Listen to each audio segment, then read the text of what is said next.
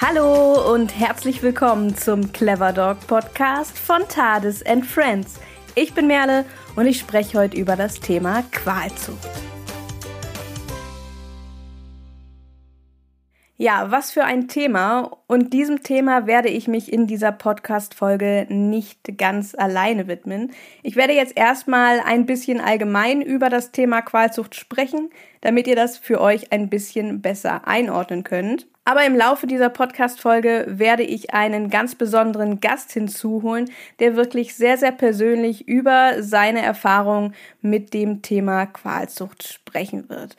Und ja, da dürft ihr euch auf jeden Fall schon mal drauf freuen. Und bevor ich jetzt hier mit dem Thema Qualzucht loslege, gibt's noch eine kleine und sehr wichtige Info, wie ich finde, für euch vorweg. Denn diesen Monat dreht sich bei uns, also bei uns hier im Podcast und nicht nur da, sondern auch auf allen unseren anderen Kanälen von Tades und Friends um das Thema Hundezucht und Tierschutz. Und der Anlass dafür ist, dass ich nämlich ein E-Book geschrieben habe. Und zwar hat dieses E-Book den Titel Modehunde, Qualzucht und Adopt Don't Shop, wieso wir über Hundezucht sprechen müssen. Und wie dieser Titel vielleicht schon verrät, geht es hier insbesondere um Tierschutz in der Hundezucht, aber vor allem auch darum, wieso es so wichtig ist, dass Akteure aus dem Bereich des Tierschutzes und aus dem Bereich der Hundezucht zusammenarbeiten müssen, um wirklich nachhaltig Veränderungen hervorrufen zu können. In diesem E-Book erfährst du unter anderem, welche Probleme es nun eigentlich sind, die im Bereich der Hundezucht bestehen und vor allem auch, wie es eigentlich dazu kommen konnte, dass diese Probleme heute so präsent sind.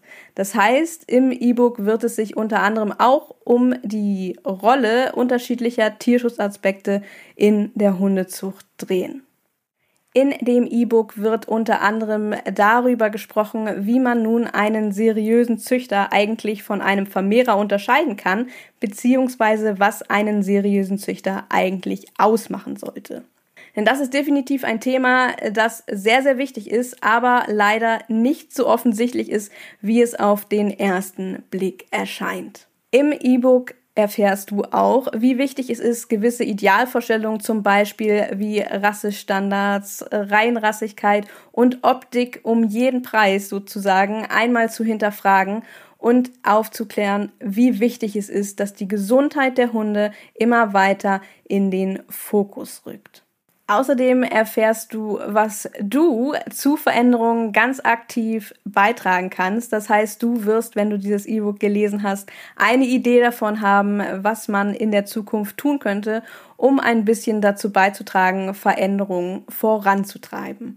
Und dafür ist es tatsächlich total egal, ob du Züchter bist, ob du wirklich aktiver Tierschützer bist, ob du Hundetrainer bist, der zum Beispiel andere bei der Wahl äh, ihres Hundes äh, berätst, oder ob du einfach Tierfreund bist und dich einfach sehr für diese Themen interessiert. Es kann wirklich jeder etwas beitragen und ich würde mal sagen, jede Stimme sozusagen zählt. Und daher freue ich mich natürlich, wenn möglichst viele dieses E-Book lesen. Und zu diesem E-Book zu kommen, ist auch wirklich, wirklich nicht schwer, denn du kannst es dir ab sofort auf tadesandfriends.de kostenlos herunterladen. Und den Link dazu packe ich dir auch nochmal in die Beschreibung dieser Podcast-Folge. Ansonsten einfach tadesandfriends.de in deine Browserleiste sozusagen eintippen und dort findest du die äh, das E-Book auch sehr, sehr schnell auf der Home-Seite unserer Website. Das heißt, du kannst es auf keinen Fall verpassen. Ja, und ich würde sagen, wir kommen jetzt auch mal zurück zum Thema Qualzucht, das übrigens natürlich auch eine große Rolle in diesem E-Book spielen wird. Und ich spreche jetzt erstmal allgemein ein bisschen über das Thema, damit du dir, wie gesagt, ein bisschen besser etwas darunter vorstellen kannst. Und dann holen wir im späteren Verlauf sozusagen unseren Gast dazu. Ja, Qualzucht, Qualzucht, Qualzucht. Was ist das nun eigentlich? Dieser Begriff ist tatsächlich den allermeisten sicherlich geläufig, wenn man im Bereich der Hundewelt ein bisschen unterwegs ist. Aber was meint das nun eigentlich? Im Allgemeinen spricht man immer dann von Qualzucht, wenn Tieren und deren Nachkommen durch züchterische Maßnahmen Leid, zum Beispiel in Form von Schmerzen, körperlichen oder psychischen Beeinträchtigungen, zugefügt wird. In der Praxis spricht man insbesondere dann von Qualzucht, beziehungsweise ist es dann offensichtlich, wenn die Entwicklung unterschiedlicher Rassen entweder entlang oder sogar über die jeweiligen Rassestandards hinaus absurde Extreme angenommen hat und die Lebensqualität der Tiere zum Beispiel durch gesundheitliche Leiden extrem eingeschränkt ist. Diese gesundheitlichen Leiden können zum Beispiel durch genetisch bedingte Erkrankungen aber auch durch die Förderung extremer Körpermerkmale verursacht werden. Bekannte körperliche Leiden bzw. Rassen, über die im Zusammenhang mit Qualzucht diskutiert wird, sind zum Beispiel das Blut-Dog-Syndrom beim Dobermann, die Brachycephalie, also die Kurzköpfigkeit beim Mops oder auch bei der französischen Bulldogge. Chondrodysplasie, also angeborene Fehlbildung des Skeletts, äh, die sind zum Beispiel beim Dackel oder auch beim Welsh Corgi relevant, aber auch eben ein bisschen unbekanntere Erkrankungen bzw. Fehlbildungen, wie zum Beispiel Brachyurie, Anurie, das heißt Kurzschwänzigkeit beziehungsweise Schwanzlosigkeit. Das trifft zum Beispiel bei Rassen zu wie dem Rottweiler, dem Entlebucher Sennenhund, dem Mops, der französischen Bulldogge, also wirklich durch einige Rassen hindurch oder auch Dermoizisten, die zum Beispiel beim Rhodesian Ridgeback relevant sind. Und das ist wirklich nur jetzt ein kurzer Einblick in eine wirklich lange Liste, die in Bezug zum Thema Qualzucht diskutiert wird. Denn man muss da wirklich sehr, sehr vorsichtig sein. Qualzucht ist nämlich kein fest definierter Begriff. Darauf gehe ich gleich noch ein bisschen genauer an. Und nicht immer muss Qualzucht zum Beispiel durch optische Extreme offensichtlich und vor allem nicht für jeden offensichtlich erkennbar sein. Das heißt, bei einem wirklich extrem kurzköpfigen Mops mag es sogar für den Laien erkennbar sein, dass das nicht ganz so in Ordnung sein kann. Aber zum Beispiel beim Rhodesian Ridgeback fällt das nicht direkt jedem auf, wenn der Hund halt eben von Dermoizisten betroffen ist. Und ähm, deshalb muss man in dem Bezug halt wirklich sehr vorsichtig sein und im Hinterkopf haben, Qualzucht ist nicht immer und nicht für jeden erkennbar. Eine wichtige Frage, die sich nun natürlich stellt, ist, ist Qualzucht nicht eigentlich verboten? Wie sehen eigentlich die gesetzlichen Regelungen dazu aus? Hier in Deutschland ist dafür maßgeblich der Paragraph 11 B des deutschen Tierschutzgesetzes. Ich verzichte jetzt mal darauf, ihn lang und breit vorzulesen, denn das ist doch, glaube ich, in dieser Podcast-Folge ein bisschen zäh. Ich verlinke ihn euch aber in der Beschreibung dieser Podcast-Folge, da könnt ihr euch ihn selbst mal vor Augen führen. Und in diesem Gesetz wird nämlich das Thema Qualzucht bzw. Leid durch Züchtung geregelt. Und ja, wenn man sich nun denkt, äh, ja, ist schön, es ist im Tierschutzgesetz geregelt, äh, Qualzucht müsste eigentlich verboten sein oder wird im Prinzip auch verboten.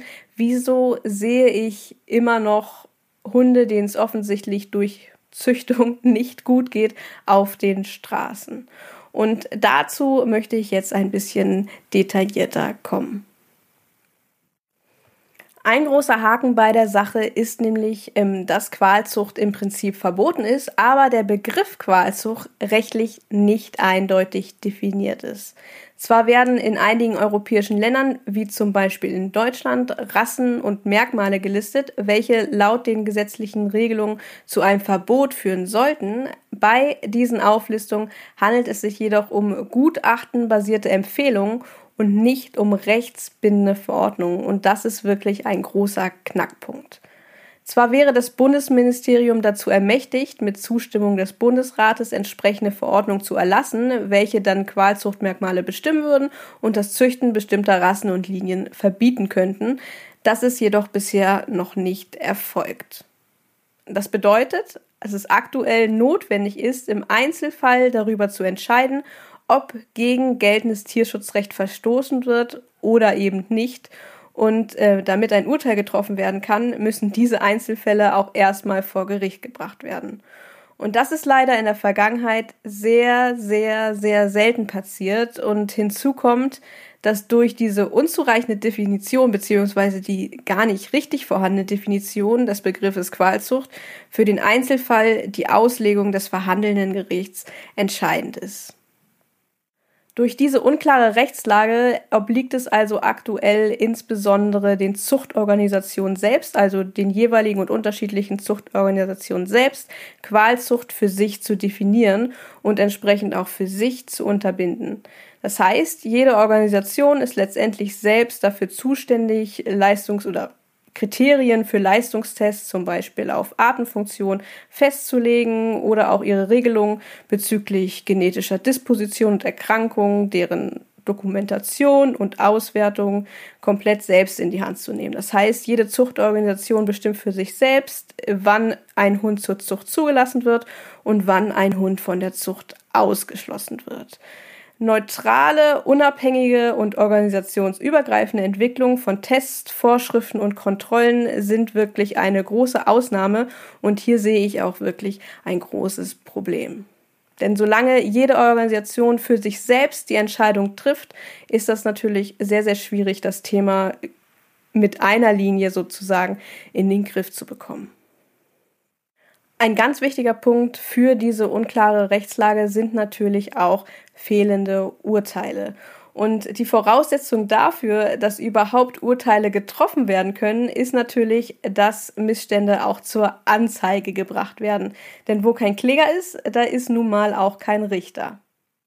Dazu gehört aber eben auch, dass neben der Zuständigkeit von den Behörden oder auch der Aktivität des Tierschutzes auch Züchter und Halter von Zuchtenden einfach ihre Augen nicht verschließen dürfen.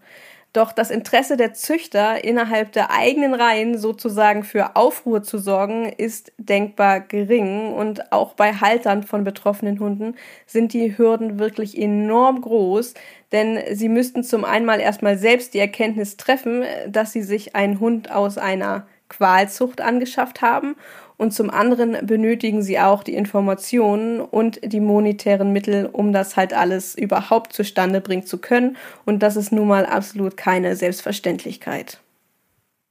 Doch die unklare Rechtslage ist natürlich nicht der einzige Grund, wieso die Situation ist, wie sie ist. Nein, ein ganz, ganz wichtiger Grund ist natürlich auch, dass die Nachfrage nach Extremen weiterhin besteht und das sowohl bei Käufern als auch bei Züchtern. Das heißt, gerade im Bereich der Käufer ist die Nachfrage nach auffälligen Hunden immer noch besonders hoch. Das heißt, ob die Hunde nun eine besondere Fellfarbe haben, eine besondere Augenfarbe haben, irgendwie ins Kindchenschema sozusagen passen und das besonders ähm, ausfüllen sozusagen, ob sie große Ohren haben oder kurze Beine haben. Hauptsache, die Optik stimmt sozusagen und über Gesundheit, Eigenschaften oder Langlebigkeit wird sich leider, leider immer noch viel zu wenig Gedanken gemacht. Und das ist natürlich ein großes Dilemma.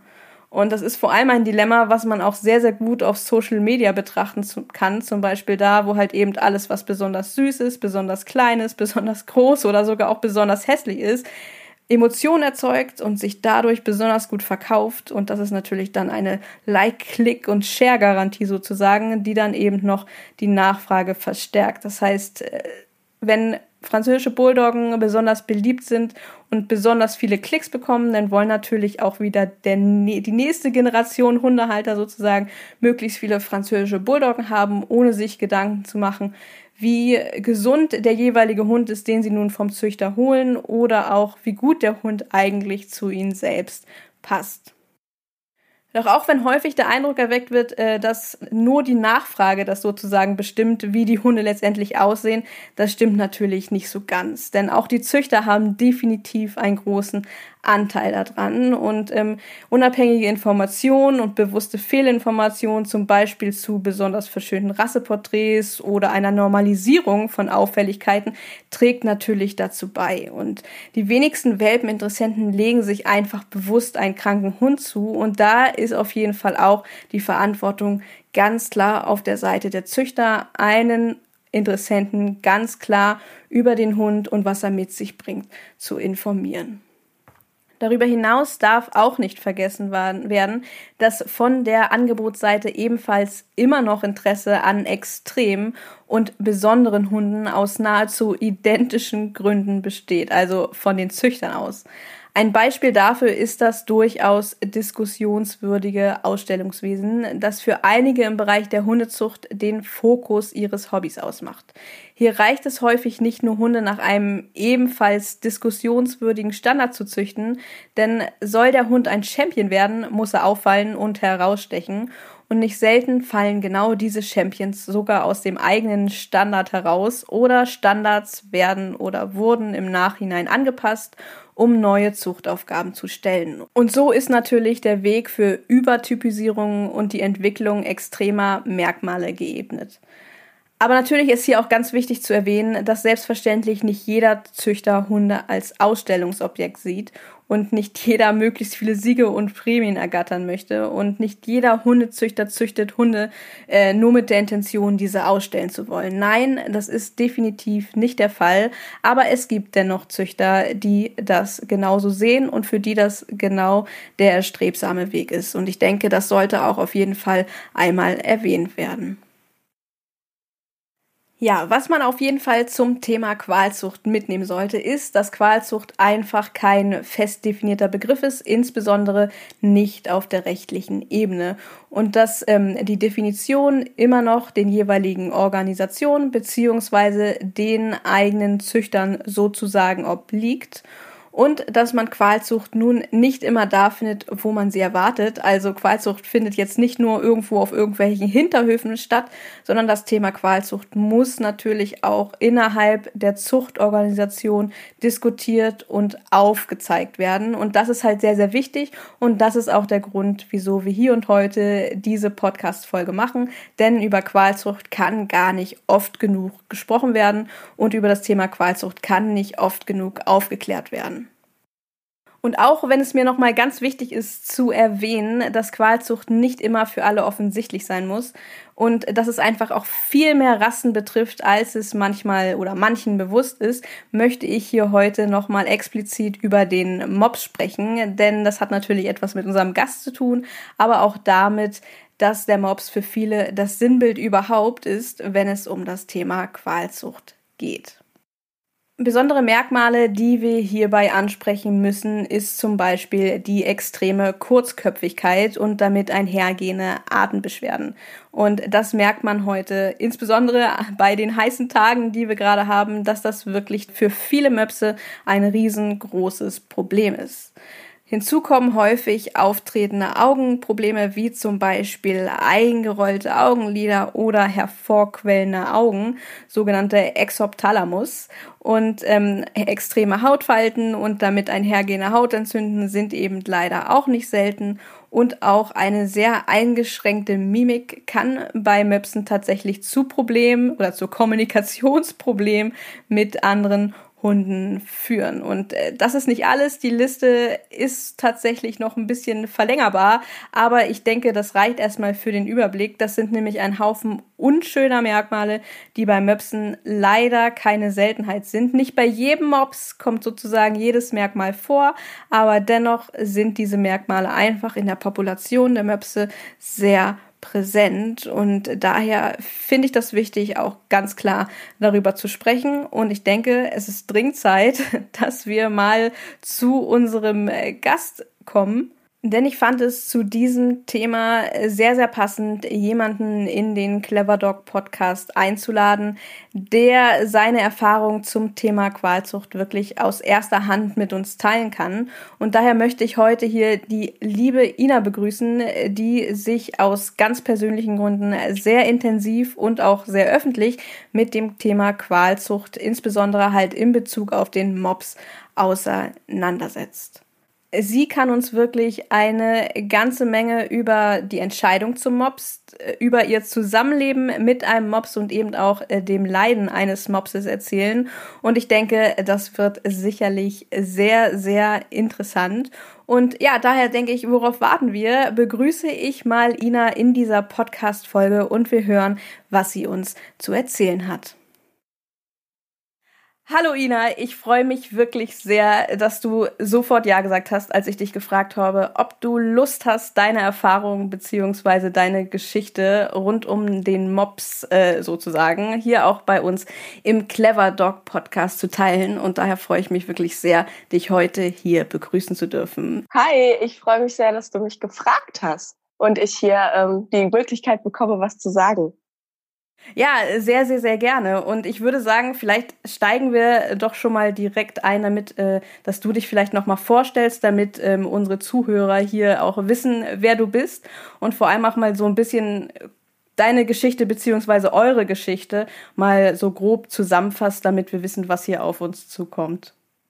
Alles klar. Ähm, genau, also ich bin Ina, ich bin 28 Jahre alt und Studentin und ich habe ähm, mir vor sechs Jahren äh, meinen Traum vom ersten Hund erfüllt und das war ein Mops oder es ist ein Mops. Und ähm, dann habe ich eine lange Leidensgeschichte mit ihr durchgemacht, die auch immer noch nicht beendet ist. Und ähm, irgendwann hatte ich so viele Emotionen und so viele blöde Gefühle in mir drin, dass ich das äh, Bedürfnis hatte, das alles einmal rauszulassen und habe das dann ähm, in einem Post verfasst, erst bei Facebook und dann bei Instagram und habe einmal ihre Geschichte äh, runtergeschrieben und äh, das ging unglaublich viral und äh, so bist du dann, glaube ich, auch auf mich äh, aufmerksam geworden.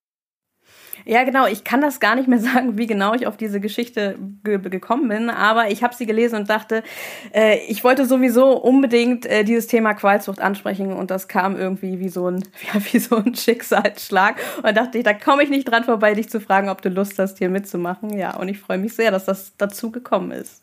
Ja, und ich habe mich total gefreut, dass du mich gefragt hast als eine der wenigen ähm, die halt wirklich auch was zu dem Thema beisteuern wollten und äh, dazu bereit waren, weil sonst habe ich halt eigentlich ausschließlich nur Nachrichten bekommen, in denen halt stand, oh Gott, das tut mir leid und was für eine schlimme Geschichte und schön, dass du so mutig bist, das äh, zu erzählen. Und alle haben mir ihre Leidensgeschichte erzählt, aber wirklich was tun wollte halt keiner. Und deshalb habe ich mich ähm, ja wirklich unglaublich gefreut, jetzt zum zehnten Mal, äh, dass du, äh, dass du da halt ähm, so die Initiative ergriffen hast und gesagt hast, so, ey, ich habe einen Podcast, das Thema ist voll meins, ich habe da Bock drauf und wir müssen da was machen. Ja, und ich würde sagen, du hast gerade eben, ich meine, wir wissen alle, worüber wir jetzt sprechen wollen, und ähm, du hast gerade eben schon deine eure Leidensgeschichte angesprochen und vielleicht magst du das mal ein bisschen expliziter erklären, was das überhaupt heißt jetzt, eure Leidensgeschichte. Ja, klar. Ähm, ja, es ist immer so krass, ne? wenn man Mob sagt, dann ist immer direkt, ja, okay, das ist mit vielen Tränen verbunden. Ne? Ja, also ich, ähm, ich versuche es mal kurz zusammenzufassen. Und zwar Henriette ist im April 2014 bei mir eingezogen. Ähm, und ich hatte mich natürlich äh, informiert und, ähm, und hatte das Internet so ein bisschen durchwälzt und habe ähm, dann bin ich, genau, und bin dann auf den VDH gestoßen, den größten Dachverband für Hundezucht und habe natürlich gedacht, so, boah, klasse, ähm, die werden das auf jeden Fall richtig machen. Ne? Weil, warum wären die umsonst so erfolgreich und ähm, würden im Internet so super gepriesen werden? Und ich hatte in meiner Familie und in meinem Freundeskreis gar keinen Bezug zu Hunden, also niemand hatte einen Hund. Ich war also quasi auf mich alleine gestellt und ähm, habe dann aber natürlich über viele Ecken und so weiter immer mit erfahren, so ja, man muss sich informieren, du kannst nicht einfach einen Welpen aus dem Kofferraum kaufen oder von eBay Kleinanzeigen. Der Hund sollte Papiere haben, der Hund sollte, die Elterntiere sollten untersucht sein. Dann gibt's rassespezifische Krankheiten. Die habe ich natürlich auch alle gegoogelt. Und äh, dann bin ich zu der Züchterin gefahren und ähm, da war alles wirklich super. Also ich war total begeistert. Ich war ähm, mit ihr und den Elterntieren spazieren im März. Für jeden, der sich jetzt mit Mops auskennt, weiß, dass da die Temperatur auch immer mitspielt. Ähm, da habe ich natürlich keine Atemgeräusche gehört. Den Hunden ging super, die Züchterin war nett. Und ich hatte mich dann äh, für Henriette entschieden, so heißt mein Mops. Und ich war der glücklichste Mensch der Welt, ne? Anderthalb Jahre lang ungefähr. Und dann ging es halt los, dass sie angefangen hat, ähm, starke Atemgeräusche zu machen und nicht einfach nur irgendwie so niedliches Röcheln, sondern wirklich starke Atemgeräusche. Sie ist mir mal einmal kollabiert bei einem Spaziergang. ähm, wäre möglicherweise auch gestorben, wenn mir nicht eine Joggerin, die einen Hunde-Erste-Hilfe-Kurs hatte, äh, geholfen hätte. Ähm, und da fing dann halt mein Umdenken so ein bisschen an. In dem Moment, wo halt ihre Leidensgeschichte eigentlich auch extrem angefangen hat.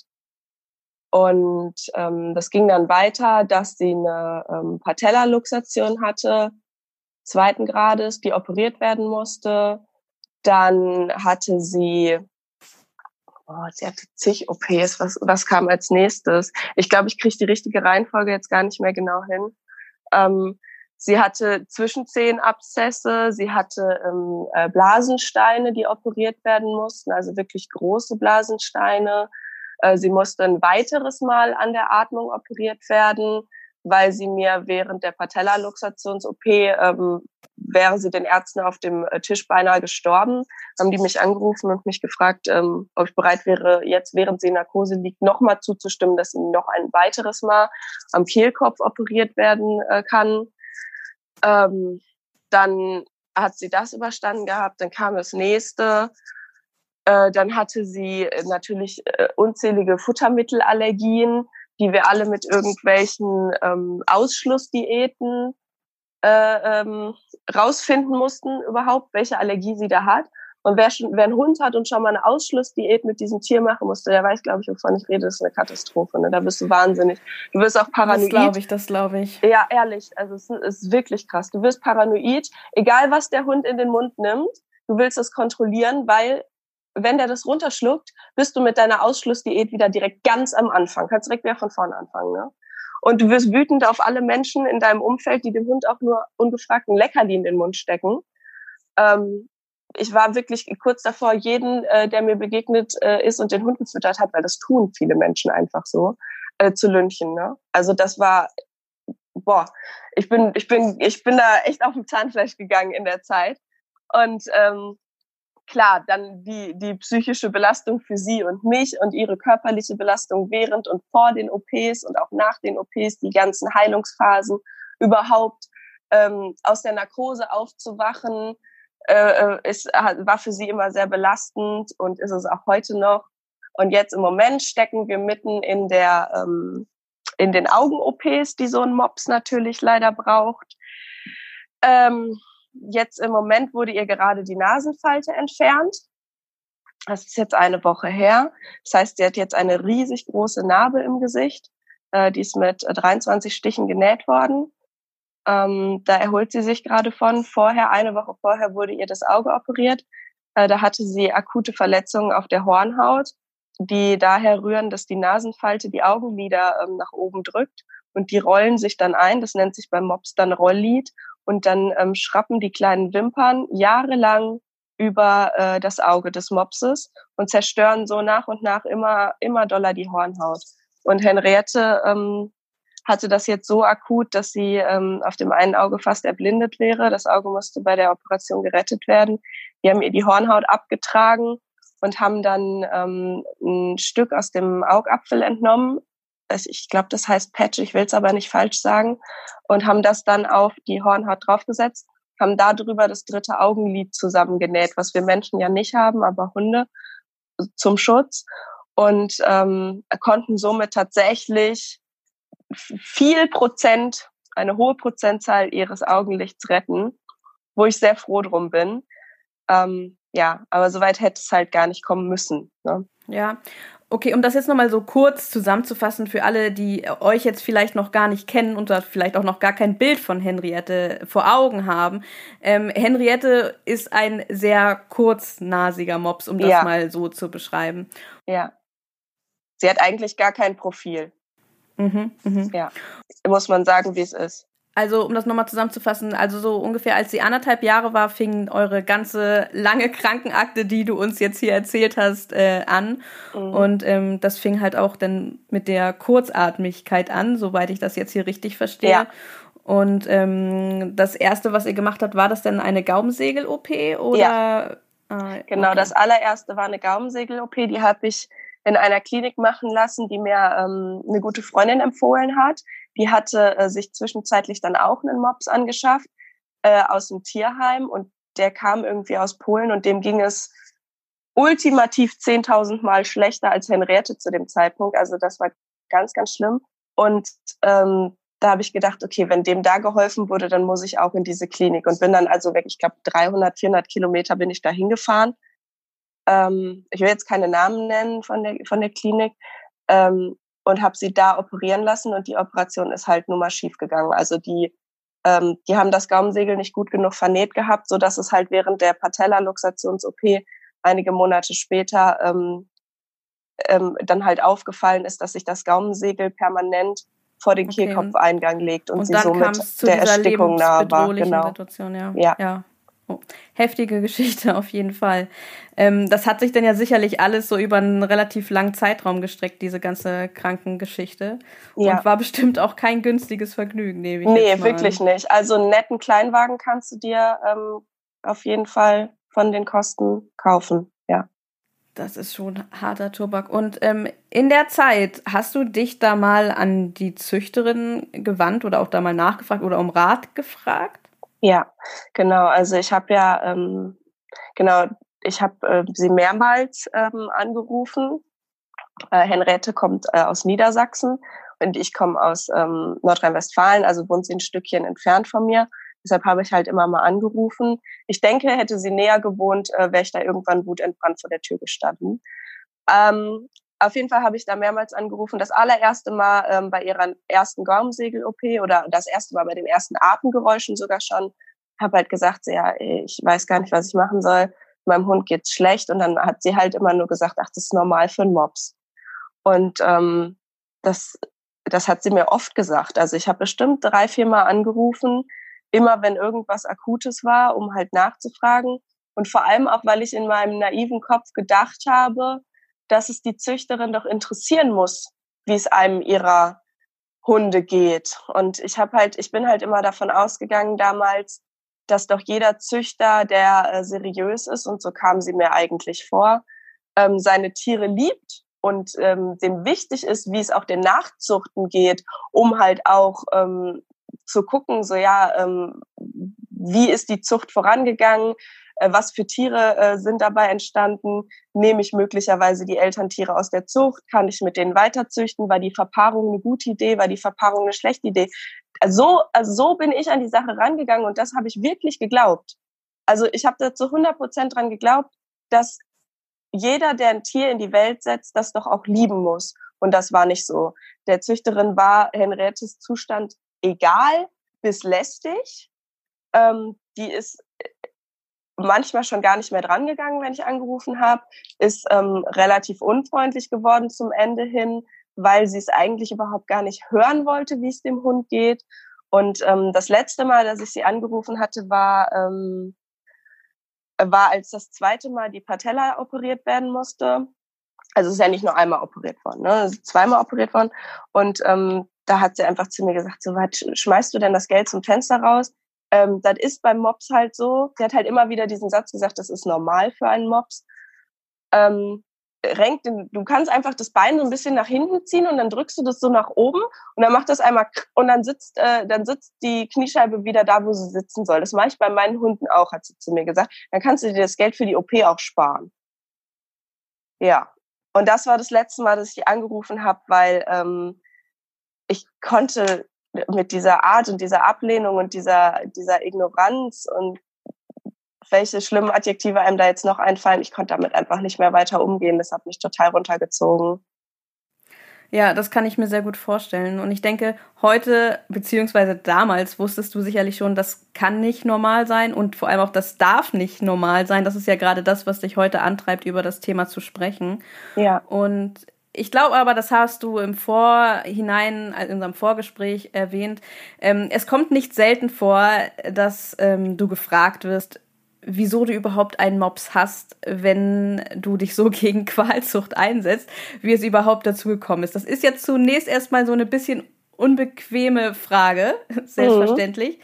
Ähm, ja, aber wie gehst du damit um? Ähm, und wie erklärst du dass das für dich ein ganz großer und ganz wichtiger Teil an Aufklärung ist. Und ich meine, das ist auch total wichtig, sich seinen eigenen Fehler einzugestehen, denn nur wer Fehler sich eingestehen kann, der kann auch äh, etwas an Veränderung beitragen. Wie gehst du damit um? Also zuerst einmal beantworte ich deine Frage und zwar es ist bei mir der Mops geworden, weil bei mir dieses Kindchenschema von diesen brachycephalen Rassen einfach greift. Das muss ich einfach ehrlich sagen, so wie es ist. Ich finde diese Rassen scheiße niedlich. Und das ärgert mich auch total, dass ich die so niedlich finde.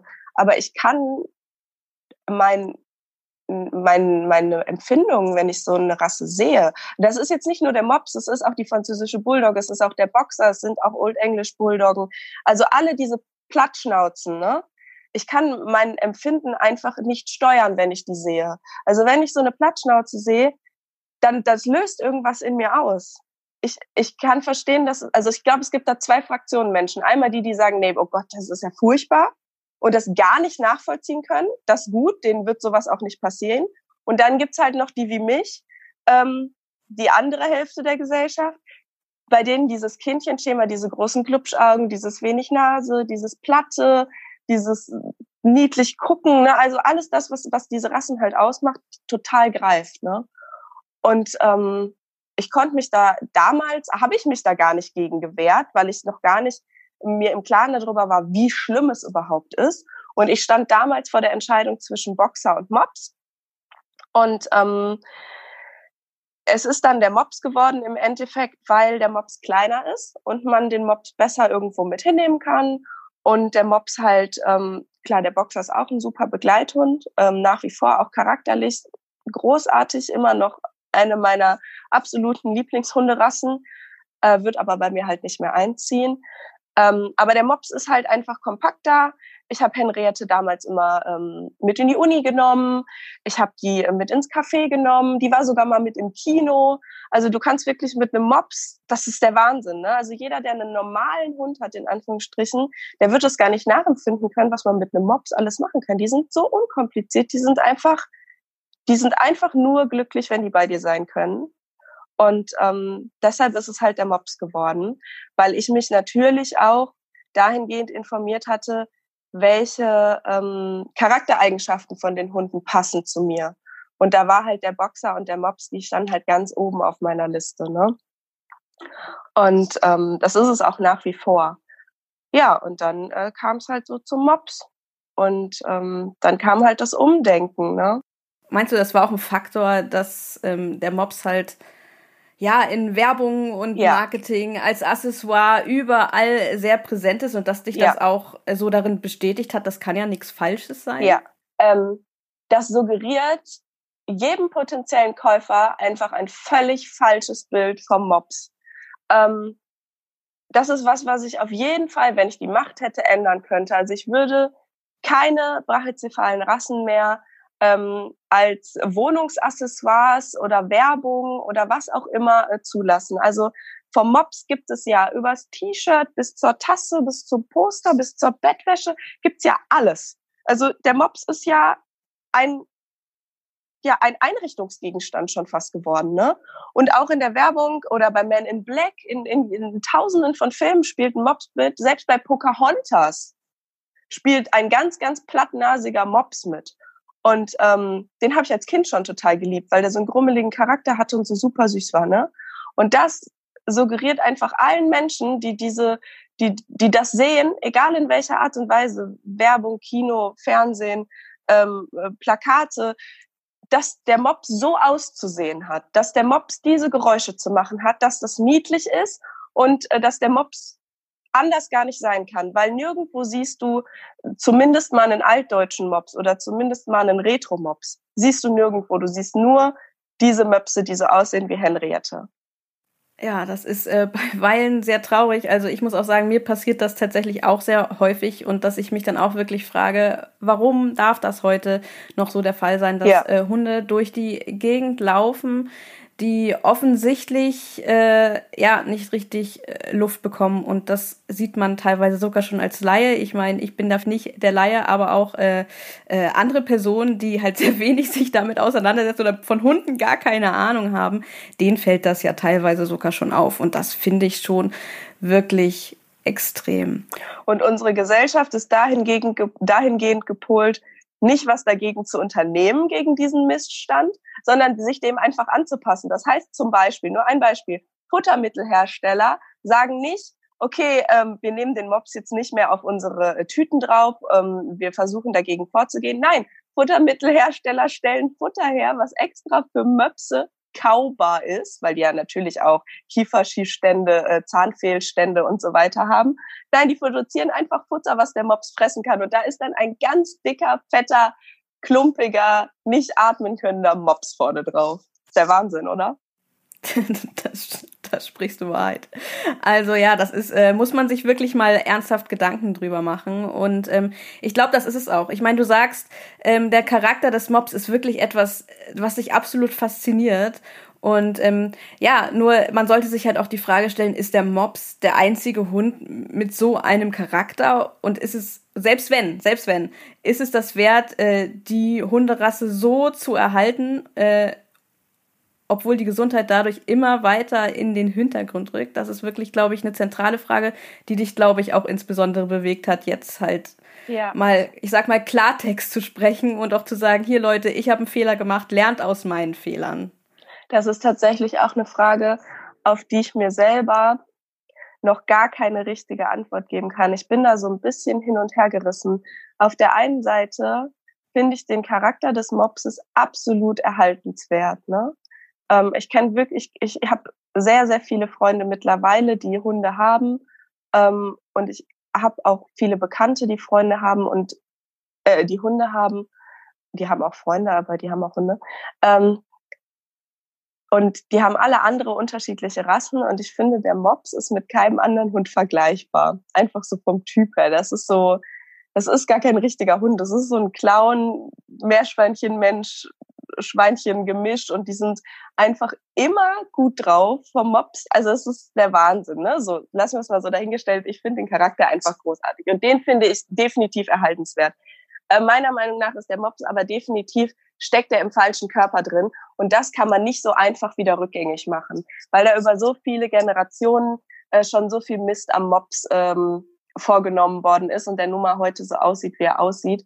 Und ich glaube leider nicht, dass man nur mit dem Mob selber, also mit äh, reinem Mobsblut, sage ich jetzt mal, um das so, so in Harry Potter Slang zu sagen, ähm, die Rasse erhalten kann. Ich glaube, man muss da Fremdblut einkreuzen, um überhaupt etwas in die Richtung gesünder, äh, hochbeiniger, mehr Schnauze, was auch immer, ähm, zustande zu bringen. Und das sind dann meistens ja diese Pagel oder generell Retro-Möpse, Pagel ist ja dann mit Beagle, ähm, du hast dann einfach ganz andere Charakterzüge im, in diesem, in Anführungsstrichen Mops, in diesem Mischling dann drin. Und das ist schwer, das wieder rauszubekommen. Und ich finde auch, sind die Hunde dann gesund genug? Das, also ich weiß es nicht. Ich bin da einfach sehr, sehr zwiegespalten, ob man nicht einfach ganz rational sagen sollte, okay, man verbietet die Zucht mit diesen Rassen. Das ist vielleicht einfach das Klügste. Ähm, in einigen Generationen Mensch wird keiner den Mops mehr wirklich vermissen, weil er ihn nicht mehr kennt. Dann wird das Aufbegehren dagegen auch nicht mehr so groß sein, weil was ich nicht kenne, ähm, kann ich auch nicht vermissen. Dann wird man Fotos vom Mops sehen und sich denken, ach du Kacke, was war das denn?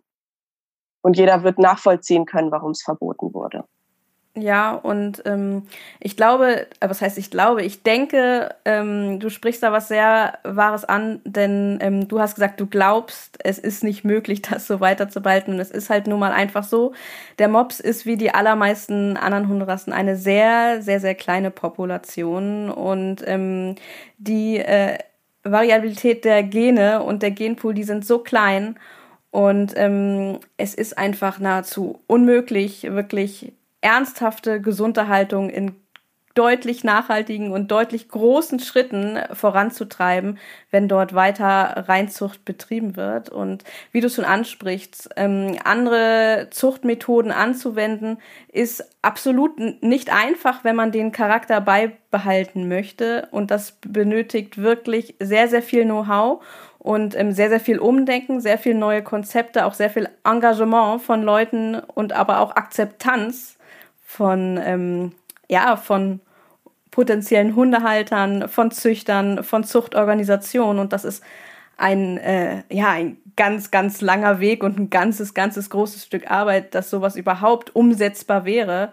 Und ja, ein ganz, ganz schwieriges Thema, aber ein Thema, über das man unbedingt nachdenken muss und sich halt eben auch wirklich mal diese, ja, ich sag mal, harten Fragen stellen sollte, weil für viele ist so ein Mops zum Beispiel ja auch ein Kulturgut, ja, wie mhm. du das halt beschreibst. Und man sich da wirklich ganz klar die Frage stellen sollte, ja, ist die Gesundheit, ist es das wert, dieses Kulturgut in Anführungszeichen ähm, über die Gesundheit der Hunde zu stellen? Und ähm, ja, das sollte man sich vielleicht ab und zu in den Kopf rufen. Ja, und, das finde äh, ich auch. Also ich finde es bewundernswert. Ähm, ich kenne zum Beispiel einen Verein, ähm, der das äh, in die Richtung mit ein bisschen Fremdblut ähm, vorantreiben möchte und die da unfassbar engagiert sind. Ähm, die bewundere ich äh, für ihr Engagement total. Aber ich glaube nicht, dass das reicht. Das ist so ernüchternd, diese, diese ähm, Feststellung, dieser Schluss, zu dem man dann kommt. Ich glaube einfach nicht, dass das reicht, weil überleg mal, du hast dann ein so krankes Tier. Also wirklich, gehen wir jetzt mal von Henriette aus. Die meisten Möpse, die wirklich richtige Möpse sind, sind so wie Henriette. Und du hast dann so einen Hund und versuchst wieder zu was mit Lebensqualität zurückzuzüchten. Das sind so kleine Schritte. Ne? Und in der Zeit entstehen so viele Welpen, die auch Defizite haben. Vielleicht nicht mehr so viele wie Henriette, aber trotzdem genug Defizite, die es ja eigentlich befürworten würden zu sagen, so, nee, komm, das ist es nicht wert, dass so viele Generationen jetzt auch leiden, nur damit wir in so und so vielen Jahren irgendwann möglicherweise mal zu dem Mops kommen, der 100% Lebensqualität hat, wenn das überhaupt möglich ist. Mhm. Ja, das, äh, das denke ich auch. Da muss man sich äh, wirklich sehr viel Gedanken machen. Und ich denke, ähm, ja, vielleicht leiten wir auch noch mal ein bisschen über zu dem Thema Information und Aufklärung. Denn du hast ja wirklich erzählt, als du dir diesen Traum erfüllen wolltest oder den Traum erfüllt hast vor sechs Jahren, da hast du dich ja wirklich viel informiert und du wolltest alles im besten Wissen und Gewissen handhaben, sozusagen. Ja. Ähm, und sagst jetzt im Nachhinein, ah, irgendwie hat's mir da doch irgendwie ein paar Informationen gefehlt. Ähm, welche Informationen hättest du damals gerne gehabt, die du heute hast? Und was würdest du anderen, die sich für den Mops interessieren, einfach auf den Weg geben?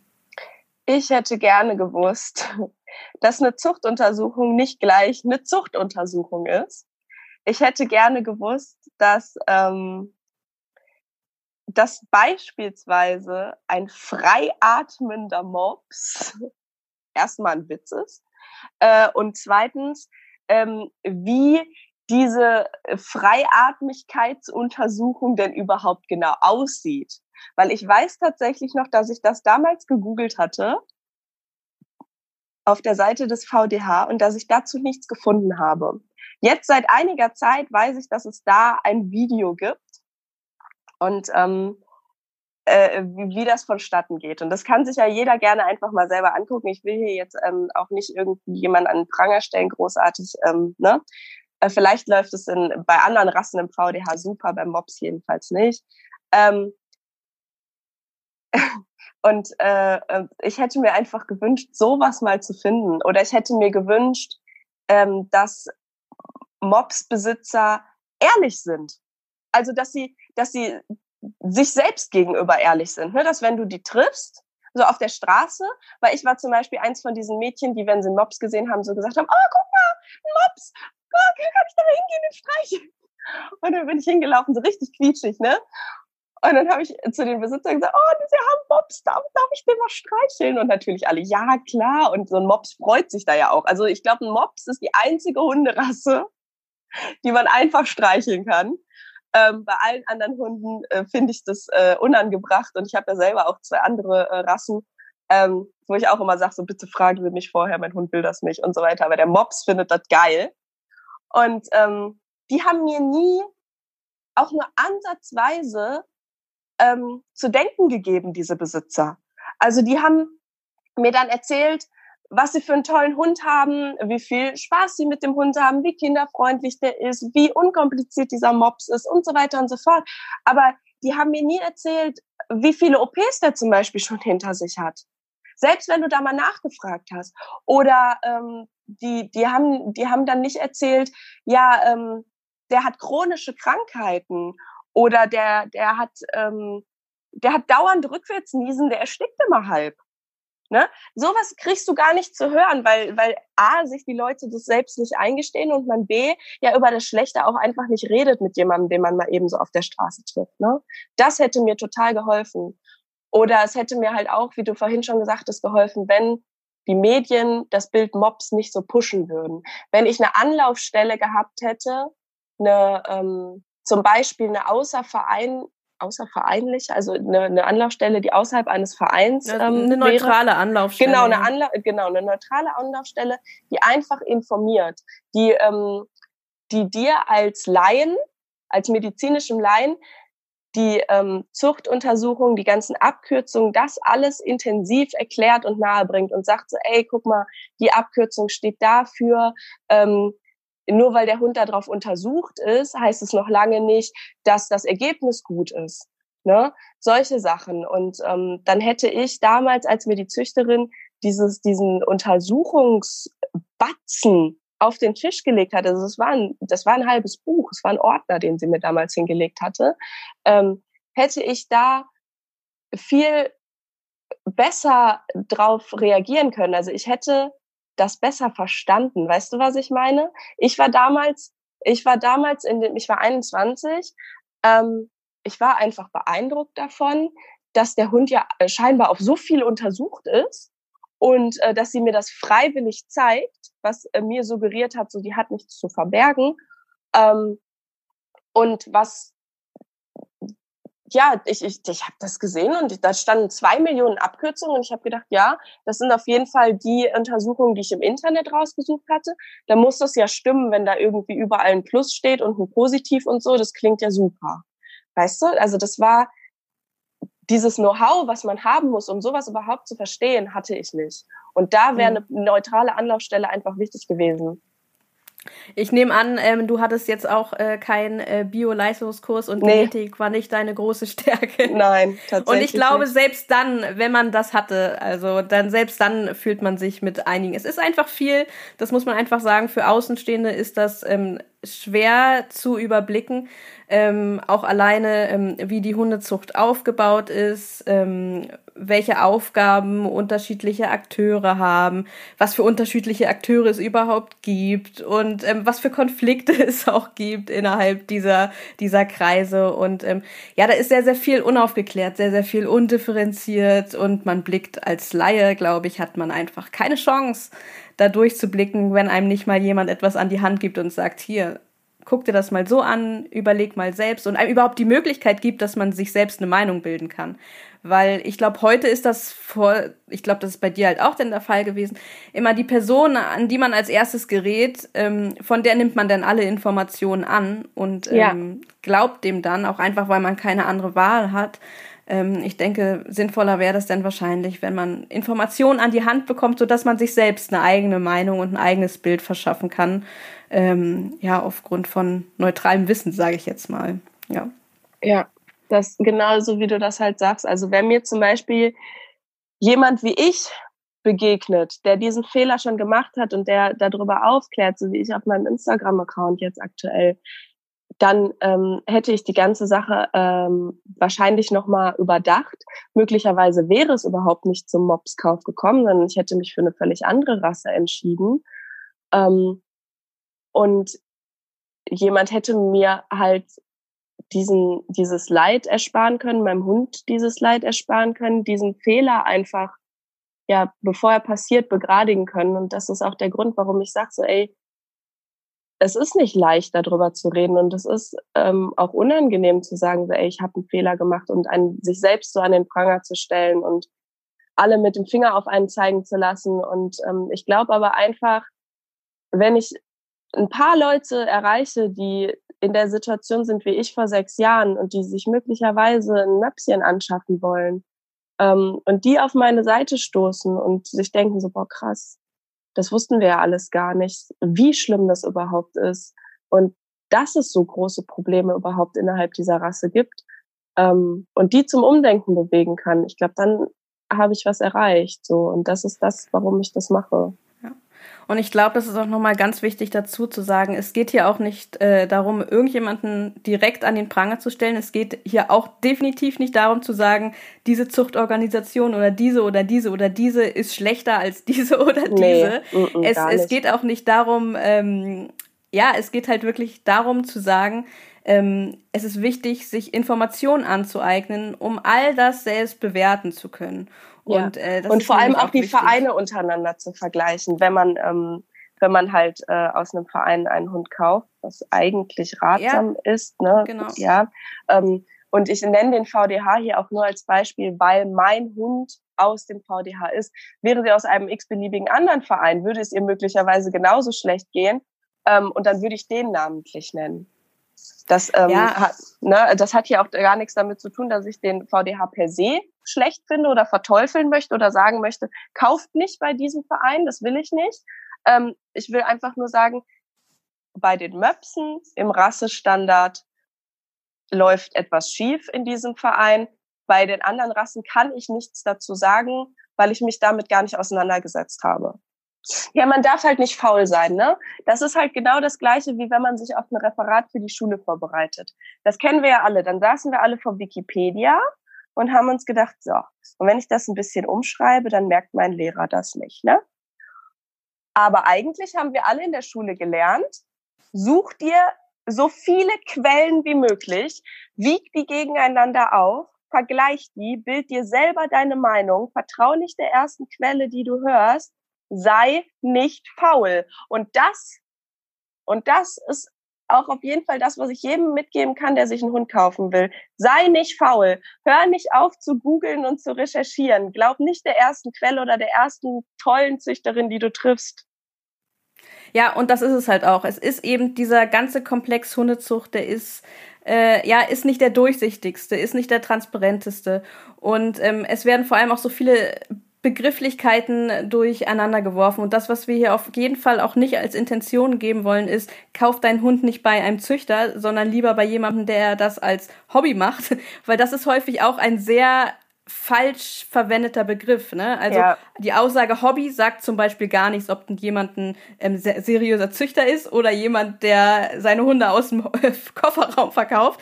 Der Begriff Hobby hat in dem Sicht äh, der ist überhaupt gar keine klare Definition. Und häufig ist es ja auch so, das möchte ich deswegen nochmal klar betonen, dass einige sagen, ähm, ich möchte nichts mit Züchtern an, zu tun haben, weil die äh, machen ja dieses alles, ne, so Qualzucht und so. Da habe ich schon oft genug auf Facebook gelesen und das ist eine mhm. der Aussagen, die ich wirklich am schlimmsten finde, weil solche Leute gehen dann lieber zu ihrem Nachbarn, der absolut keine Ahnung von der ganzen Materie hat und der halt seinen Hund angepaart hat, zum Beispiel seinen Mops.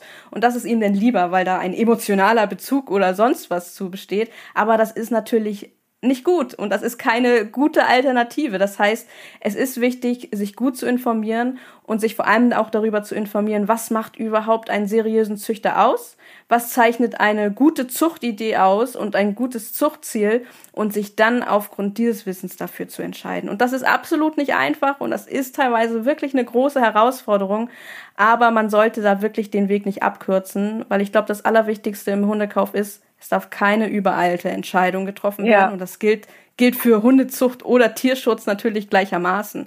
Das heißt, es ist nicht nur wichtig zu gucken, passt der Hund zu mir oder ähm, passe ich zu dem Hund und meine Lebensbedingungen, sondern eben auch wichtig zu gucken, dass ähm, ja, dass in der Zucht oder eben auch im Tier, äh, Tierschutz alles richtig läuft und diese Prozesse, die brauchen nun mal Zeit. Und wer von heute auf morgen Hund haben will, der sollte sich da erstmal Gedanken drüber machen, warum er von heute auf morgen unbedingt einen Hund haben will. Das ist keine Entscheidung, die man übers Knie brechen sollte. Ja, vor allem jetzt während Corona-Zeiten, ne, wo alle zu Hause sitzen und viel Zeit haben, ähm, sich da jetzt zum Beispiel, ich sehe das ganz häufig im Moment äh, in Facebook-Gruppen und ich habe es auch schon in meinem Freundeskreis miterlebt, ähm, dass sich jetzt auf einmal die Möglichkeit bietet, doch so viel freie Zeit für einen Welpen zu haben und dass der Hund jetzt einziehen muss. Und dann wirft man alle möglichen Recherchen, alle Gedanken, die man sich vorher gemacht hat, über Bord, weil der und der hat einen Wurf und da brauche ich jetzt sofort den Welpen, weil ich habe jetzt Zeit. Aber man muss sich halt überlegen, so dieses Tier ähm, lebt im besten Fall 15 Jahre mit einem und man leidet mit. Also mein Herz bricht seit sechs Jahren jeden Tag ein kleines Stückchen mehr. Das klingt jetzt so pathetisch, aber das ist so. Ja, nicht nur das. Ich versuche es mal positiv zu formulieren. Wer die Augen wirklich ganz genau aufmacht beim Hundekauf, der kann wirklich was dazu beitragen, etwas positiv zu verändern und für nachhaltigen Tierschutz was beizutragen. Und ja. wer das eben nicht tut, eben das Gegenteil. Also der, da der dann halt kriegt dann das, was ich eben gesagt habe, genau. Zum Beispiel, genau. Und ähm, das ist halt einfach wirklich wichtig. Wer sich wirklich dafür interessiert, nachhaltig Tierleid zu verringern, zu verhindern, der sollte wirklich die Augen ganz ganz groß aufmachen und die Ohren und ähm, ja, wie du sagst, das klingt vielleicht ein bisschen hart, aber nicht faul sein, weil ähm, ja, das ist ein Tierleben nicht wert, sag ich mal so. Ich glaube, ich würde dir jetzt auch mal gerne eine, eine ganz klare Frage stellen. Ja. Ähm, du hast mal, was heißt ganz klare Frage? Ähm, du hast im Vorgespräch, oder beziehungsweise nicht, es war nicht im Vorgespräch, du hast äh, in einem deiner Posts, die ich gelesen habe, geschrieben, dass der Mops immer viel mit Tränen verbunden ist und dass es am Anfang sehr viel mit Freudentränen zu tun hatte und in der letzten Zeit äh, eben nicht immer oder meistens eben nicht positive Tränen ja. waren. Und ähm, Würdest du dich heute noch mal für einen Mops entscheiden? Nein. Mm -mm. Mein Freund sagt immer, Henriette ist der perfekte Hund für mich. Und das ist sie auch. Also wirklich, jetzt muss ich fast heulen. Das ist sie auch. Ähm, ich liebe sie so sehr. Aber nicht dafür, was sie ist, sondern wie sie ist. Und ähm, ich könnte mir persönlich nie wieder auch nur ansatzweise vorstellen oder auch zutrauen, sowas nochmal durchzumachen, weil ich habe das vorhin ernst gemeint, dass mein Herz wirklich jeden Tag ein kleines Stückchen mehr bricht, wenn ich mit meinem Hund rausgehe und ich höre sie so schlecht atmen und ich sehe daneben meine anderen Hunde rennen. Das tut so weh, Merle. Das das kannst du dir nicht vorstellen, das ist so schlimm, weil du wünschst dir für dein Tier doch nur das Beste und du kannst es ihm nicht geben, egal wie viele Operationen ich ihr ermögliche. Sie wird niemals die Lebensqualität haben, die meine beiden anderen Hunde haben. Und ähm, das, das kann, das geht nicht. Das ist ja auch zum Beispiel der Grund, warum ich Henriette habe kastrieren lassen. Die Züchterin hatte mir damals angeboten, ähm, in die Zucht einzusteigen, weil sie ja so ein super toller Mops ist. Ähm, und da habe ich gesagt, mein Gott, ein Hund, der so leidet, der kann doch keine weiteren leidenden Tiere in die Welt setzen. Und ich meine das ernst, mein Hund leidet wirklich. Also sie hat. Hm. Ich glaube, das hat, ist offensichtlich für alle, die schon mal die Krankheitsgeschichte gehört ja. haben. Also sie hat natürlich auch, ne, also der Mops, man muss das dazu sagen, der Mops ist ein, eine sehr, sehr robuste Rasse und eine sehr, sehr ähm, lebensbejahende Rasse. Und die ähm, leben schon sehr lange Zeit mit diesen Schmerzen und diesen Wehwehchen und überall zwickt es und zwackt es. Ne? Ähm, die können das tatsächlich, die stecken das einfach weg. Nicht, die können das gut wegstecken, aber die stecken das einfach weg. Insofern ähm, hat sie auch Lebensfreude, so ist es nicht. Ne? Ähm, aber sie hat einfach im Vergleich, und ich habe ja den direkten Vergleich hier zu Hause auf der Couch liegen, sie hat nicht dieselbe Lebensqualität. Und das ist einfach der Grund, warum ich nie, nie, nie, nie, nie wieder sagen würde, okay, bei mir zieht ein Mops ein oder, oder ein Boxer oder eine Old English Bulldog, irgendwas Brachycephales. Obwohl es genau meine Rassen sind. Und das ist wirklich schwer, ne? Also wenn du wirklich einmal die Rassen gefunden hast und ähm, sagst, boah, charakterlich 1A, das ist genau das, was ich mir bei einem Hund wünsche, was ich will. Und du findest die sogar noch optisch ansprechend aber du musst es einfach am eigenen Leib erfahren, wie kaputt diese Hunde sind. Oder aus den Geschichten anderer lernen. Ja, genau. Oder, und ich glaube, ja. ein Punkt ist vielleicht noch wichtig, weil du nämlich robust gesagt hast. Und ich glaube, es ist nicht der richtige Begriff. Ich glaube, das, was du gesagt hast, das, was du eher meinst, ist die Tapferkeit, die, die der Mops mit sich bringt. Äh, ja, und die sind sehr, ähm, guck mal, du musst dir mal vorstellen, du lebst dein ganzes Leben lang mit Schmerzen. Ne? Du hast immer Schmerzen. Nehmen wir jetzt einfach mal das Auge als Beispiel. Ne? Du, du, du wirst geboren, du jetzt wirst geboren und die ganze Zeit reiben deine Wimpern durch deine Augen. Du kannst nichts dagegen machen, weil du kannst ja auch nicht sprechen. Und du wächst mit dem Gefühl auf, dass das normal ist, dass dieser Schmerz zu deinem Leben dazugehört. Und natürlich hat jedes Tier einen Überlebensinstinkt, einen Überlebenswillen. Das schmeißt sich nicht einfach von der Brücke. Das lebt dann mit diesem Schmerz. Und Henriette hat das nicht nur in den Augen gehabt. Das haben wir jetzt operiert und korrigiert. Sie hatte das an den Knien, sie hat das an der Hüfte, sie hat das beim Luftholen, sie hat das bei jedem Schritt, den sie macht, sie hat das, wenn sie spielt, sie hat es in jeder Situation ihres Lebens ist irgendwo irgendeine Baustelle an ihrem Körper, die sie daran hindert, ein normaler Hund zu sein. Und trotzdem ist dieser Hund so lebensfroh.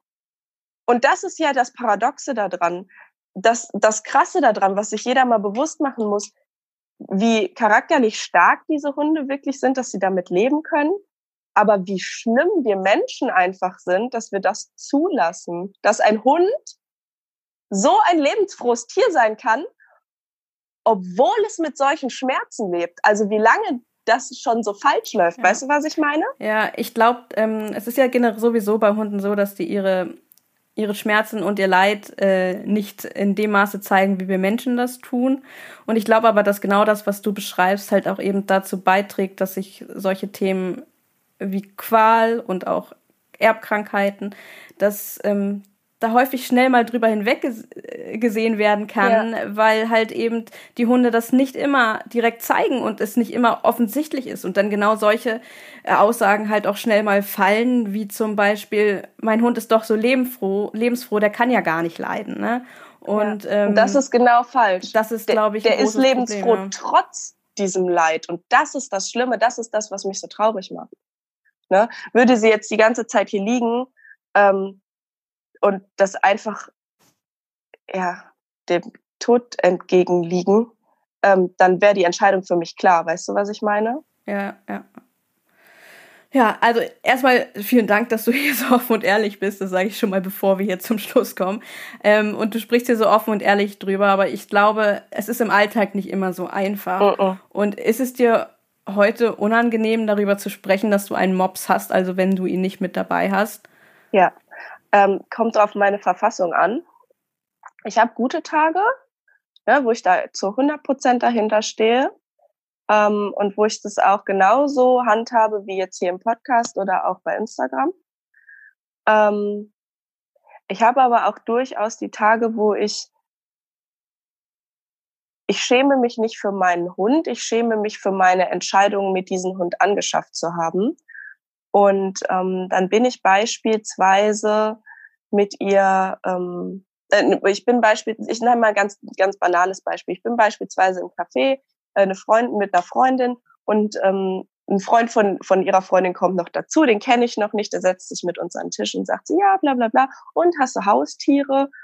Und ähm, früher habe ich dann gerufen, boah, ja, ich habe einen Mops. Und ich habe das jedem erzählt, egal ob der es hören wollte oder nicht. Und in solchen Situationen sage ich dann heute nur noch, ja, ähm, ein Hund. Und das ist ja nicht gelogen, aber das fühlt sich für mich halt so an und es ist auch so, als ob ich Henriette so ein bisschen verleumden würde, ähm, weil ich es halt früher anders gemacht habe.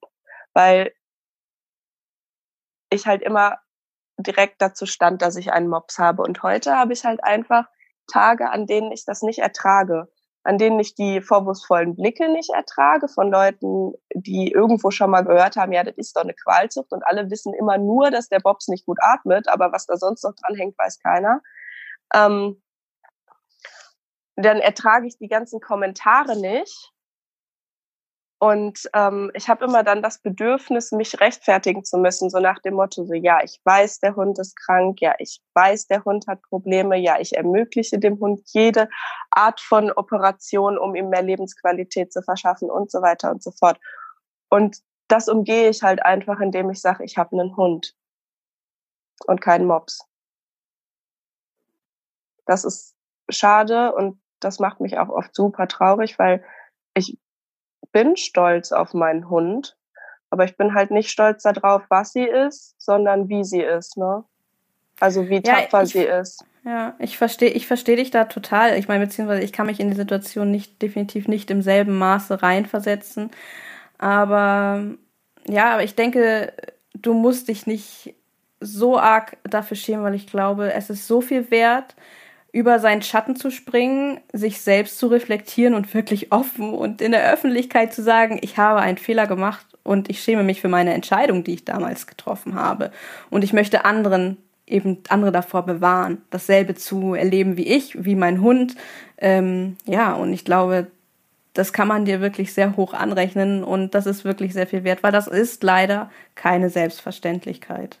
Und Danke. das macht es definitiv nicht gut. Nein. Für dich nicht. Aber es ist sehr, sehr viel wert. Ich glaube, das solltest du dir auch ein bisschen zu Herzen nehmen. Ja, danke. Ich glaube, ich bin da, also mein Freund und auch meine Familie sagen mir dann oft, dass ich da zu selbstkritisch bin. Ähm, aber ich finde, man kann mit dem Thema einfach nicht selbstkritisch genug sein, weißt du? Es geht halt nun mal einfach um ein Leben, um ganz viele Leben. Bei mir geht es jetzt vor allem um Henriettes Leben, klar. Mir geht es aber auch um alle anderen Mobs-Leben und vor allem alle anderen neuen Mobs-Leben, die irgendwann in die Welt gesetzt werden. Die Möpse, die jetzt schon leben, da kann man nichts mehr dran ändern. Ne? Da kann man nur noch hoffen, dass sie einen Besitzer finden, der hoffentlich alles für diese Tiere tut und die nicht irgendwie bei 30 Grad über den Asphalt zerrt, sondern hoffentlich mit denen im Schatten äh, spazieren geht, wo der Mops jederzeit in den Bach springen kann, weil sonst kollabiert er nämlich, ne, Leute, das passiert wirklich. Ähm, aber für alle, alle Zukunftsmöpschen wünsche ich mir halt einfach was anderes. Ne? Ja. Ja, es ist auch ein schwieriges Thema, weil häufig höre ich dann auch oder habe ich schon gehört, ähm, dass sich jemand den Mops zum Beispiel aus Mitleid angeschafft hat. Vom, mhm. Und das ist halt, es ist eine ganz schwierige Situation, weil ähm, man muss klar sagen, ähm, wenn es ein Hund ist, der schon im Tierschutz ist, ja, okay, es ist, kann eine gute Idee sein, aber ein Hund dann vom Züchter direkt aus Mitleid zu kaufen, ver verhindert nicht das Problem und nee. unterbindet mm -mm. es nicht, verstärkt Mal es leider nur. Und das ist sehr tragisch, weil der einzelne Hund dann vielleicht nicht in eine Hand kommt, die ihm ein einigermaßen unter Umständen okayes Leben verschaffen kann, sage ich mal so. Aber ähm, ja, das, das würde das Problem halt eben nicht beheben. Ja, und auch viele Leute nutzen halt diese Aussage, ja, der Hund ist aus dem Tierschutz, halt auch als Rechtfertigung, ne? um halt dafür nicht gerade stehen zu müssen, warum sie sich diesen Hund angeschafft haben und sind sich auch gar nicht im Klaren darüber, dass auch dieser Tierschutzhund, wie mein Tierarzt zum Beispiel immer sagt, der Ferrari unter den Hunden ist und nicht der Schnelligkeit halber, ne, sondern der Kosten halber.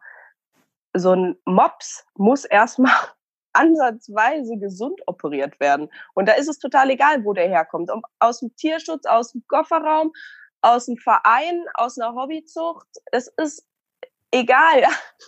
Also beim Mops kannst du eigentlich nur falsch machen. Ja. Aber man muss natürlich auch dazu sagen, nicht bei jedem Mops tritt sozusagen die lange Liste Nein. Äh, auf wie bei, wie bei deinem Hund, also wie bei Nein. Henriette. Aber, es gibt auch ähm, gesündere. Es gibt auch gesündere Möpse. Aber meiner Meinung nach gibt es keinen gesunden Mops. Klar gibt es Hunde, die atmen etwas besser als Henriette. Und klar gibt es äh, äh, Möpse, die etwas besser atmen als Henriette. Und klar gibt es auch Möpse, die haben äh, vielleicht eine bessere Patella als Henriette. Für einen Mops sind die dann gut aufgestellt. Aber vergleicht man die beispielsweise, jetzt sagen wir mal mit Tades oder mit meinem Mischling, der hier zu Hause noch auf der Couch liegt, ist das ein Witz. Weißt du, was ich meine? Das ist immer, in welche, in welche Relation stelle ich jetzt diesen Mops? Stelle ich den in Relation zu einem ganz kranken Mops? Klar, dann schneidet er besser ab. Aber stelle ich den in Relation zu einem wirklich gesunden, fitten, normalen Hund mit kompletter Schnauze, einem Profil überhaupt, dann schneidet selbst dieser super tolle Mops schneidet dann ganz katastrophal ab. Und das ist halt das Problem an dieser Rasse. Ja, und ich denke, das ist auch genau der Punkt, wo es unbedingt notwendig ist, klare Definitionen zu treffen, beziehungsweise klare Grenzen zumindest zu versuchen zu formulieren. Und ähm, daran fehlt es halt aktuell immer noch und äh, das halte ich auch für dringend notwendig, weil nur so kann man halt den, den Schritt in die richtige Richtung und ja, zu, ich sag jetzt mal, zu mehr Gesundheit auch beim Mops, beziehungsweise muss man sich halt fragen, inwiefern das wirklich möglich ist. Aber da, deswegen ist es wichtig, dass wir heute sprechen, weil es ist wichtig, das Thema in den Diskurs zu bringen und ähm, ja, deswegen bin ich auch so dankbar, dass äh, ja, ich dich gefunden habe und das ist, das ist leider nicht so häufig, dass man jemanden findet, der da wirklich ganz offen und ehrlich sozusagen die Hosen runterlässt und äh, ja über seine eigene Geschichte spricht. Ja, das Kind ist halt Dank. schon in den Brunnen gefallen, weißt du? Weil, ja. ja. Genau. Mhm. Na, meine Liebe, ich danke dir wirklich. Das war ein äh, sehr langes und sehr intensives Gespräch und ähm, vielen lieben Dank, dass du war, da warst und vielen lieben Dank, dass du uns so einen intimen Einblick letztendlich in äh, ja auch in deine Gefühlswelt gegeben hast. Ja, danke, dass du mir überhaupt die Möglichkeit dazu gegeben hast und auch danke für die ganzen netten Gespräche, die wir auch im Vorhinein schon hatten. Ja, was für ein interessantes Interview. Wenn du mehr über Ina und äh, ihre Aktion sozusagen erfahren möchtest, dann schau doch mal in die Beschreibung dieser Podcast-Folge. Dort findest du auf jeden Fall den direkten Weg zu ihrem Instagram-Profil. Ja, und zum Abschluss möchte ich noch einmal ganz klar betonen, dass es einfach super wichtig ist, dass über das Thema immer weiter gesprochen wird und immer weiter informiert wird und immer weiter aufgeklärt wird. Und dafür kann wirklich jeder Einzelne etwas tun. Das fängt ja schon dabei an, dass man schaut, wem man zum Beispiel in den sozialen Medien Aufmerksamkeit gibt, zum Beispiel durch Likes und äh, durch Teilen. Man kann das, da kann wirklich schon jeder in seinem eigenen kleinen Umfeld dafür sorgen, ein bisschen ähm, den Blick in die richtige Richtung zu lenken, aber natürlich auch als Züchter, als Tierschützer, der sich aktiv engagiert oder eben auch als Welpeninteressent kann man eine Menge dazu beitragen, indem man sich vor allem sehr gut informiert und auch andere entsprechend über das Thema aufklärt. Ja, und wenn du mehr über dieses Thema erfahren möchtest und mehr über Tierschutz in der Hundezucht wissen möchtest, dann kann ich dir wirklich nur mein E-Book ans Herz legen, das du, wie gesagt, auf tadesandfriends.de kostenlos herunterladen kannst. Den Link findest du in der Beschreibung dieser Podcast-Folge. Und ich freue mich wirklich sehr, wenn du da mal hineinschaust. Und ich freue mich natürlich auch, wenn du bei der nächsten Clever Dog Podcast-Folge wieder mit dabei bist.